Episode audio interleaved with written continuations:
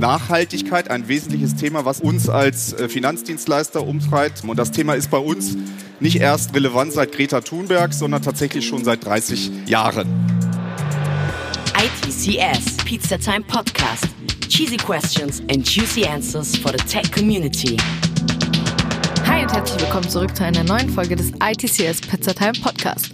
Heute mit einer Keynote von Tobias Meyer, Mitglied der Geschäftsführung von Union Investment. Seine Keynote hat den Titel Aus Geld Zukunft machen und dabei nachhaltig agieren. Was hat das eigentlich mit IT zu tun? Und genau darum geht es, um Nachhaltigkeit.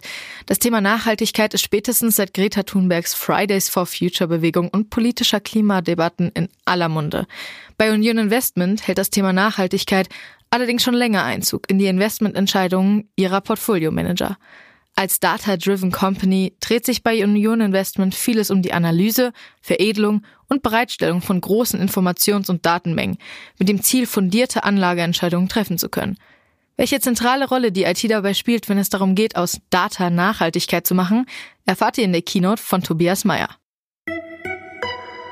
Mein Name ist Tobias Meyer, ich bin 40 Jahre alt, äh, bin Mitglied der Geschäftsführung der UIT, das ist der interne IT-Dienstleister der Union Investment Gruppe.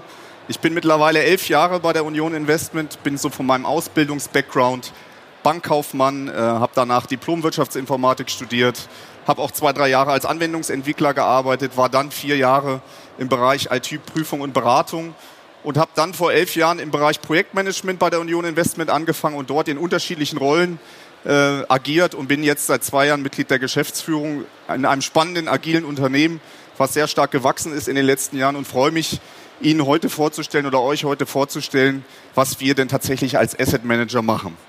Ja, sehr häufig werden wir nämlich tatsächlich von IT-Lern und jungen Menschen gefragt, was kann ich bei euch in einer Bank denn eigentlich alles machen? Und dann ist die erste Antwort, wir sind keine Bank, wir sind ein Asset Manager. Das heißt, von uns gibt's leider gar kein Geld. Äh, wir vergeben keine Kredite, wir nehmen nur euer Geld. Natürlich mit einer wesentlichen Mission, nämlich Vermögen vermehren und da entsprechend auch äh, im Dienste der Anlegerinteressen zu agieren. Und möchte euch heute gerne anhand eines praktischen Beispiels, eines Use Cases im Bereich äh, Nachhaltigkeit, ein wesentliches Thema, was uns als äh, Finanzdienstleister umtreibt, ganz konkret zeigen, wie arbeitet man in, in der IT der Union Investment zusammen. Und das Thema ist bei uns nicht erst relevant seit Greta Thunberg, sondern tatsächlich schon seit 30 Jahren. Ja, die Union Investment. Wir sind äh, Teil der genossenschaftlichen Finanzgruppe. Was ist das? Das sind äh, zum einen 900 Volks- und Raiffeisenbanken. Das ist unsere Muttergesellschaft, die DDZ Bank, die im Querschnitt bestimmte Zentralfunktionen übernimmt. Und das sind auch Schwestergesellschaften wie eine R&V-Versicherung, eine Schwäbisch Hall, die bestimmte spezifische Produkte und Services anbieten. Und wir als Union Investment sind halt für das Thema Geldanlage, Vermögensverwaltung zuständig. Die einen sind für Versicherungen, die anderen für Baufinanzen zuständig. Insgesamt sind wir die Allfinanzgruppe und können unseren Kunden spezifisch für all ihre Bedürfnisse im Bereich Geldanlage, Finanzierung die passenden Produkte anbieten. Die äh, Finanzgruppe hat in Gänze 30 Millionen Kunden. Das heißt, jeder zweite, fast jeder zweite Deutsche ist bei einem unserer Häuser tatsächlich auch Kunde. Wir bei der Union Investment haben immerhin 5 Millionen Kunden. Insbesondere im Retail-Bereich sind es 4,7, wo wir äh, ja unsere Produkte ausschließlich über die Volks- und Raiffeisenbanken anbieten.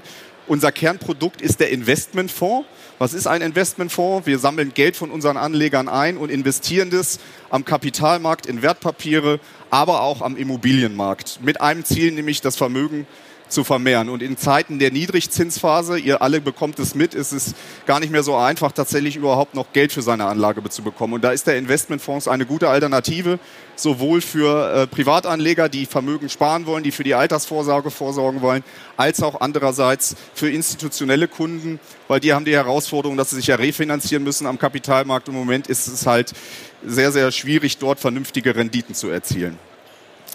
Ja, insgesamt arbeiten 3169 Mitarbeiter bei uns äh, an drei zentralen Standorten. Hauptstandort hier ist in Frankfurt und zwar sehr zentral gegenüber des Willy-Brandt-Platzes. Äh, wir haben auch eine Ein-Standort-Strategie, die wir verfolgen. Wir ziehen demnächst große Teile, die jetzt noch in einem anderen Gebäude sind, in den Wings Tower, sodass wir dann tatsächlich fußläufig in zwei Minuten mit 2500 Mitarbeitern an einem sehr prominenten Standort in Frankfurt zusammenarbeiten. Ist auch sehr ideal für Berufspendler, die äh, von außen kommen, weil wir schnell erreichbar sind. Das heißt, wir haben auch viele Kollegen und Kollegen, die äh, von außerhalb tatsächlich täglich nach Frankfurt pendeln. Ich selbst übrigens auch. Ähm, ich äh, komme eigentlich ursprünglich aus Hannover, habe hier mittlerweile ein Apartment und äh, denke, das funktioniert ganz gut. Ich pendel das aber nicht täglich, muss ich dazu sagen. Ja, Vorsparen ist nichts nur für Vermögende, sondern auch schon für Leute ab 25 Euro. Und jetzt spanne ich mal den Bogen. Was ist denn wichtig bei der Geldanlage?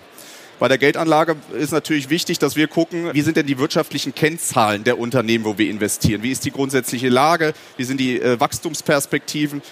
Und ein wesentlicher Aspekt, der immer wichtiger wird, ist aber auch das Thema Nachhaltigkeit. Mittlerweile, wir verwalten insgesamt 350 Milliarden Euro, sehr, sehr viel Geld, um das mal so ins Verhältnis zu setzen, so viel wie der Bundeshaushalt in 2019 in Gänze hatte in der Planung. Leider nicht alles unser Geld, sondern wir verwalten das treuhänderisch. Aber um, um letztendlich die Beziehung dazu herzustellen, ist es natürlich wichtig, dass wir gucken, Nachhaltigkeit ist ein wesentlicher Aspekt, der die Gesellschaft halt auch im Moment sehr umtreibt. Und 50 Milliarden von den 350 Milliarden werden in nachhaltige Investmentfonds investiert. Was heißt das konkret Nachhaltigkeit? Viele denken, uh, das hat was ausschließlich mit Umweltschutz und Klimaschutz zu tun. Dem ist nicht so. Ursprünglich kommt das Thema mal aus der Forstwirtschaft. Ja, nachhaltig den Wald bewirtschaften, äh, tatsächlich äh, nur so viel Holz entnehmen, wie auch wieder natürlich nachwachsen kann. Es ist aber viel mehr als das. Es ist nämlich äh, in Einklang bringen sowohl Umweltaspekte, soziale Aspekte und Governance-Aspekte. Das heißt, äh, es geht nicht nur um Umweltschutz, sondern es geht auch darum, um Gleichberechtigung, um ähm, Beschäftigungssicherung, Menschenrechte abzusichern, Arbeitnehmerrechte, aber auch um das Thema Gewährleistung des Datenschutzes, Gewährleistung entsprechend, äh, dass äh, ja, Korruptionsverhinderungsmaßnahmen in den Unternehmen etabliert sind. Und all das sind wesentliche Kriterien, die wir bewerten. Und wenn wir in nachhaltige äh, Unternehmen und Staaten investieren, gibt es auch gewisse Ausschlusskriterien, wo wir sagen, da werden wir nicht investieren.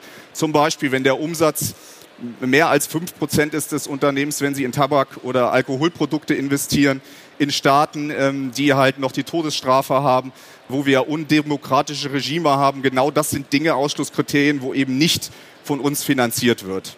In Gänze ein sehr, sehr wesentliches Thema, auch deswegen, weil wir einerseits ein genossenschaftliches Institut sind. Das heißt, unsere Verantwortung ist auch, dass wir nachfolgenden Generationen entsprechende Lebensgrundlagen schaffen und äh, ein zweiter wesentlicher Aspekt, den viele vergessen, Nachhaltigkeit zahlt sich tatsächlich auch aus.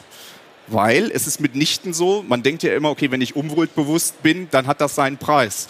Es ist nachgewiesen, auch in Studien, dass die Unternehmen, die sehr viel in Nachhaltigkeit investieren und für ihre Zukunftssicherheit sorgen, dass die mehr Rendite am Kapitalmarkt erwirtschaften. Insofern für uns auch sehr, sehr interessant. Und die Nachfrage steigt enorm, insbesondere auch von institutionellen Kunden, weil wir merken, äh, dass auch die Regulierung dort viel macht.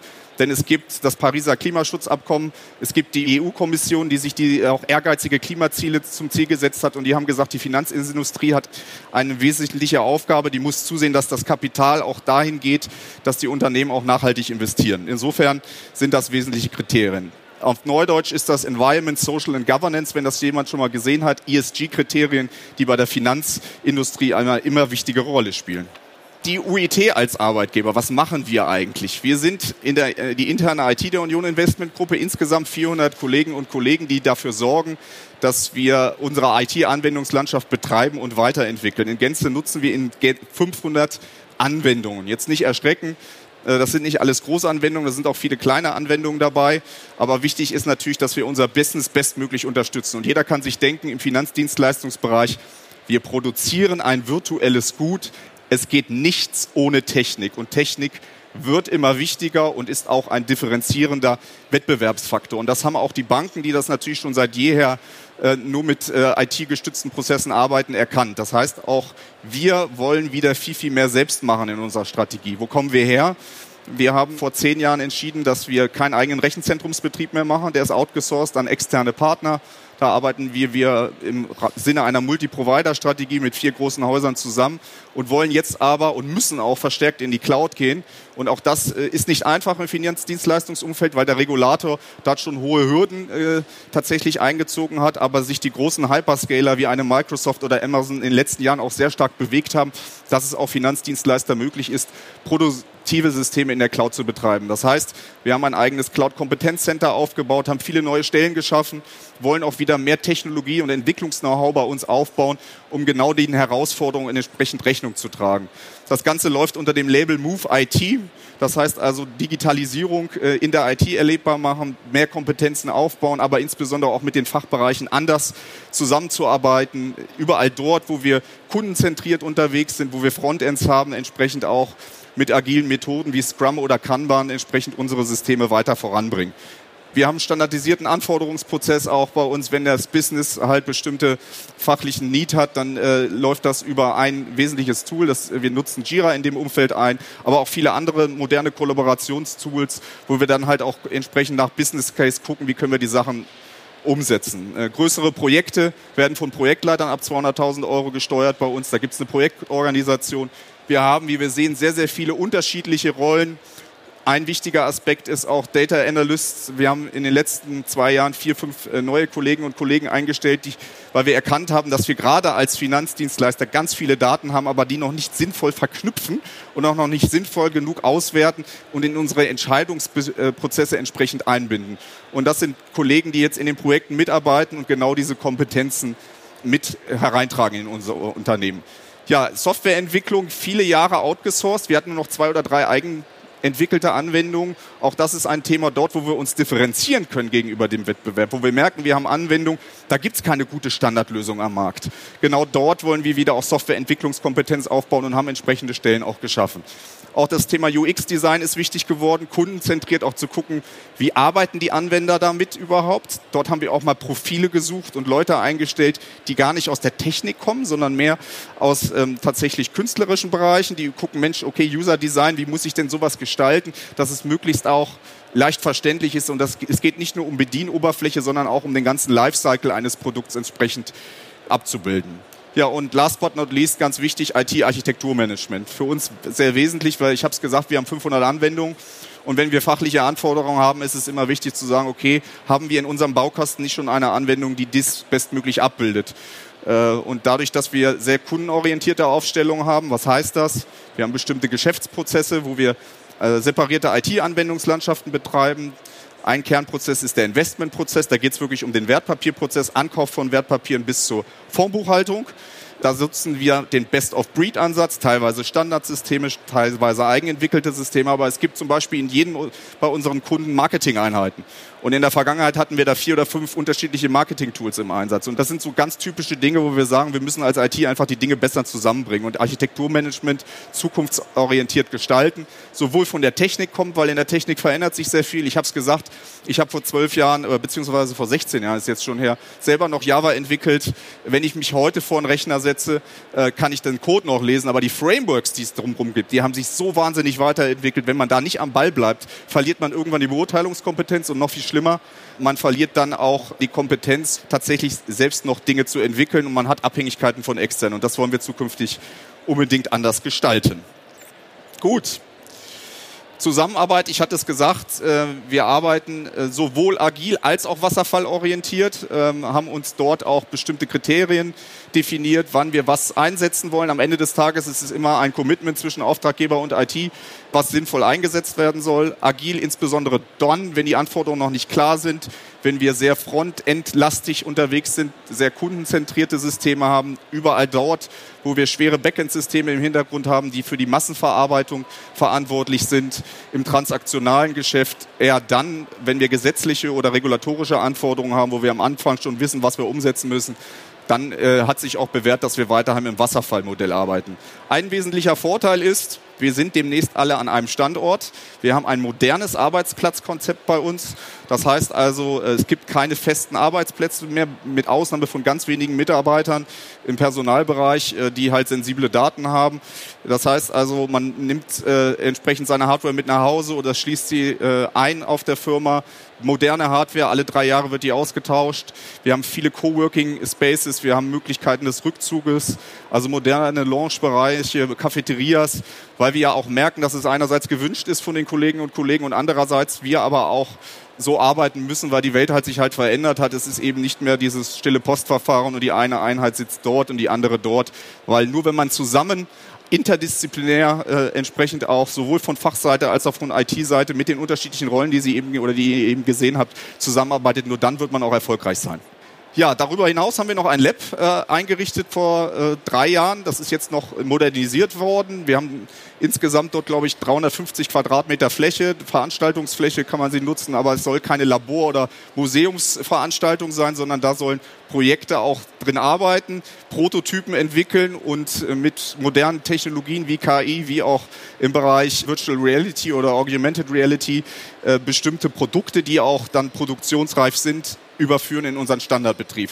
Da haben wir auch eine, ich sag mal, Lernkurve durchlaufen. Am Anfang war das immer die Herausforderung bei uns im Unternehmen, dass Dinge dort entwickelt worden sind, aber wir sie aufgrund von Sicherheitsregularien dann nicht so einfach überführen konnten in Produktion und das läuft wesentlich besser mittlerweile äh, so dass wir tatsächlich auch zum Beispiel eine Anwendung implementiert haben im Bereich unserer Immobilientochter, wo wir eher Betrugsfälle äh, mit Hilfe von Data Analytics Komponenten jetzt besser identifizieren können, weil da arbeiten wir auch mit externen Dienstleistern zusammen. Da sind Rechnungen gestellt worden, da gibt es gewisse Auffälligkeiten eine Methode, die nennt sich Benford Law, die wir tatsächlich jetzt auch erfolgreich anwenden können. Wir haben äh, das Thema RPA dort aufgesetzt, haben insgesamt 80 oder 90 Roboter bei uns jetzt auch eingesetzt in der Organisation. Es gibt zum Beispiel ein VR-Video, was wir gedreht haben für Personalmarketing-Zwecke. Wir haben aber auch bei unseren Formberichten Augmented Reality, wenn man mit dem iPhone über die Berichte rübergeht, dann kommt, kriegt man Zusatzinformationen. Also viele interessante Dinge, wo man Aufmerksamkeit generiert. Das ist nicht nur alles Spielerei, sondern ich finde ganz, ganz wichtig, dass man sich damit auseinandersetzt, aber es muss immer ein konkreter Use Case da sein. Das ist wichtig. Ich bin kein Freund davon, der sagt, okay, jetzt gibt es die Blockchain-Technologie und jetzt muss ich zwanghaft einen Use Case suchen. Es muss umgekehrt sein. Das heißt also, ich habe einen Anwendungsfall und Blockchain ist eine Möglichkeit, wie ich etwas sinnvoll umsetzen kann. Ja, aus Deichter nachhaltige Investmententscheidungen treffen. Ich hatte es gesagt, 50 äh, Milliarden unserer Assets sind mittlerweile in nachhaltigen Investmentfonds investiert. Ähm, und die Nachhaltigkeitskriterien ESG werden immer wichtiger. Das heißt also, wir ermitteln, wir beziehen einerseits von außen externe Daten. Es gibt da Ratingagenturen, äh, Research-Agenturen wie die MSCI, wo wir zum Beispiel CO2-Emissionswerte von Unternehmen bekommen, Wasserverbrauchswerte, die erheben wir nicht selbst. Dann gibt es öffentliche Daten, die wir per Webscraping-Verfahren tatsächlich auch uns zugänglich machen, wie zum Beispiel Klimadaten aber auch ein eigenes Research-Team, was einerseits bewertet, wo gibt es denn Unternehmen, die in nachhaltige Geschäftsfelder investieren. Nachhaltige Geschäftsfelder, also zum Beispiel innovative Mobilitätskonzepte, innovative Technologien, wo wir umweltschonender Produktionsprozesse gestalten. Und die werden dann halt besonders gut bewertet. Und am Ende des Tages haben wir ein sehr komplexes Regelwerk, wo dann ein ESG-Score rauskommt. Und genau dieser Score ist wichtig für viele Investoren, weil sie sagen, ich will gezielt nur in nachhaltige Unternehmen in meinem Sektor, in meiner Branche investieren. Und ich hatte es eingangs erwähnt, wir haben ja auch nachgewiesen, dass die Rendite tatsächlich auch besser ist bei nachhaltigen Unternehmen, die nachhaltig auf Nachhaltigkeit Wert setzen als bei anderen.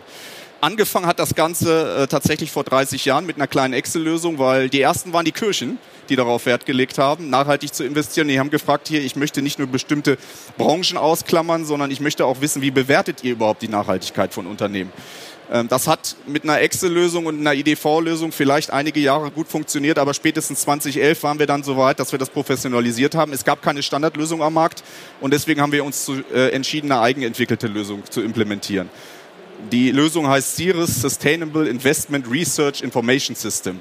Ist, wie gesagt, jetzt fast seit zehn Jahren im Einsatz und aus einer kleinen Anwendung ist mittlerweile eine große geworden. Hier hat sich auch ein Fehlerteufel eingeschlichen. Es sind nicht 100.000 Lines of Code, sondern 1,3 Millionen. Wir haben 400 Nutzer, die Portfolio Manager nutzen das bei uns sehr intensiv, um tatsächlich auch ihre Investmententscheidungen zu treffen. Im gesamten Investmentprozess ist das etabliert. 150 nachhaltig gemanagte Fonds mittlerweile und äh, wie gesagt, es wird in Zukunft für all unsere Fonds relevant werden, weil die EU-Kommission einen EU-Aktionsplan aufgegriffen hat, hat gesagt, ihr müsst das überall berücksichtigen, damit wir die Klimaziele, die in 2030 äh, wir uns gesetzt haben, erreichen werden. Das heißt, der Finanzindustrie kommt da ein wesentlicher Aufgabe zu und ähm, insofern haben wir hier schon ein gutes System etabliert, was uns für diese Herausforderung wappnet, weil die äh, Anforderungen von den IK-Kunden bei uns schon in den letzten Jahren so hoch waren, hier schon äh, in den letzten Jahren gut investiert haben. Ja, das so als Schnellüberblick äh, anhand eines ganz konkreten Beispiels. Was machen wir überhaupt bei Union Investment in der IT und äh, wann macht es auch Sinn, tatsächlich auf ein eigenentwickeltes System zu setzen? Bleibt mir am Ende noch tatsächlich auf eure Fragen, auf Ihre Fragen einzugehen. Wir haben, wie gesagt, vielfältige Möglichkeiten, wie man bei uns in der IT beginnen kann. Wir suchen noch Leute, die technische Kompetenzen mitbringen, Entwickler, Architekten, Projektleiter. Wir bieten Praktikas, äh, Werkstudenten die bei uns arbeiten. Wir haben eine Trainee-Ausbildung, wo man tatsächlich ein Jahr die Gelegenheit hat, bei uns im Unternehmen gesamthaft einen Eindruck zu bekommen, was wir machen, wie vielfältig wir auch unterwegs sind. Und ich würde mich freuen, wenn Sie ein bisschen mehr verstanden haben, was wir machen und gerne gehe ich jetzt auf Ihre Fragen ein. Vielen Dank. Ich heiße Johannes Knecht, ich bin aktuell Webentwickler bei einer Agentur in Darmstadt. Und ich hätte eine recht technische Frage, und zwar, ob moderne Machine Learning Methoden, sowas wie Deep Learning oder Reinforcement Learning, bei Ihnen Anwendung finden, der Asset-Entscheidungen. Da sind wir noch am Anfang. Wir haben ja eine Data Analytics Gruppe und haben da auch Kompetenzen aufgebaut. Aber ich würde mal sagen, so vom Reifegrad von 1 bis 10 eher bei anderthalb. Also wir haben tatsächlich Leute, die da äh, Kenntnisse mitbringen, aber es ist bei uns noch nicht etabliert. Dann habe ich noch eine ganz kurze Frage. Du hast von 500 Anwendungen gesprochen, die ihr ja. insgesamt nutzt bei ja. euch. Gibt es da irgendeine, die besonders äh, häufig zum Einsatz kommt, wo man sagt, ja, da brauchen wir vielleicht auch noch Leute, um das noch weiterzuentwickeln und zu implementieren bei uns? Also es sind zwei Fragen aus meiner Sicht. Natürlich gibt es Anwendungen, die jeder Anwender nutzt. Das sind so die, die sogenannten Querschnittsanwendungen. Wichtig ist natürlich Kollaborationswerkzeuge, moderne tatsächlich auch mit äh, bei uns an Bord zu haben. Wir nutzen MS Teams. Wir nutzen äh, tatsächlich auch moderne Videokonferenzsysteme, also Chat-Messaging. Das ist wichtig, weil sich, das Arbeiten hat sich ja auch verändert. Ja, wir haben äh, entsprechend auch bei uns mobiles Arbeiten vor einigen Jahren eingeführt. Viele Leute haben entsprechend nutzen das auch regelmäßig, um halt Beruf und Familie in Einklang zu bringen miteinander. Ich selber auch. Ich versuche jede zweite Woche freitags von zu Hause aus zu arbeiten. Das ist sehr, sehr wichtig. Ich habe zwei kleine Kinder. Mir ist wichtig, dass ich die äh, auch, sag ich mal, im Alltag erlebe. Und insofern glaube ich, ähm, dass es ein Gesamtpaket ist. Ja, es gibt Anwendungen, die sind für Einzelwender besonders, äh, Anwender besonders wichtig. Das sind die sogenannten Fachexperten. Wenn ich jetzt jemanden aus dem Rechnungswesen frage, ist das die SAP-Anwendung. Wenn ich jemanden frage, der im Handelssystem unterwegs ist, der sagt unsere Charles River-Anwendung es gibt nicht die Anwendung, die am wichtigsten ist. Ich glaube, das ist die Vielfalt. Und wir haben Anwendungen, die von jedem genutzt werden. Und wichtig ist halt, dass wir moderne Infrastruktur zur Verfügung stellen, um halt auch modernes Arbeiten zu ermöglichen. Also, du hast es mehrfach erwähnt, es gibt viel zu tun bei euch, es gibt viel Neues auch zu tun in genau. Zukunft. Tobias, erstmal ganz ja. herzlichen Dank dafür, dass du heute hier warst. Das war die Keynote von Tobias Meyer von Union Investment. Ich hoffe, es hat euch gefallen. Falls ja, lasst uns doch gerne eine Bewertung bei Apple Podcasts da. Schreibt uns auf Instagram, Twitter oder wo wir sonst noch so sind, wie es euch gefallen hat, welche Filme ihr als nächstes sehen wollt oder welche Speaker ihr gerne hören würdet, welche Themen euch interessieren. Wir sind offen für alles und wir machen diesen Podcast für euch. Also, wir sehen uns in der nächsten Folge und bis dahin. Ciao. ITCS, Pizza Time Podcast.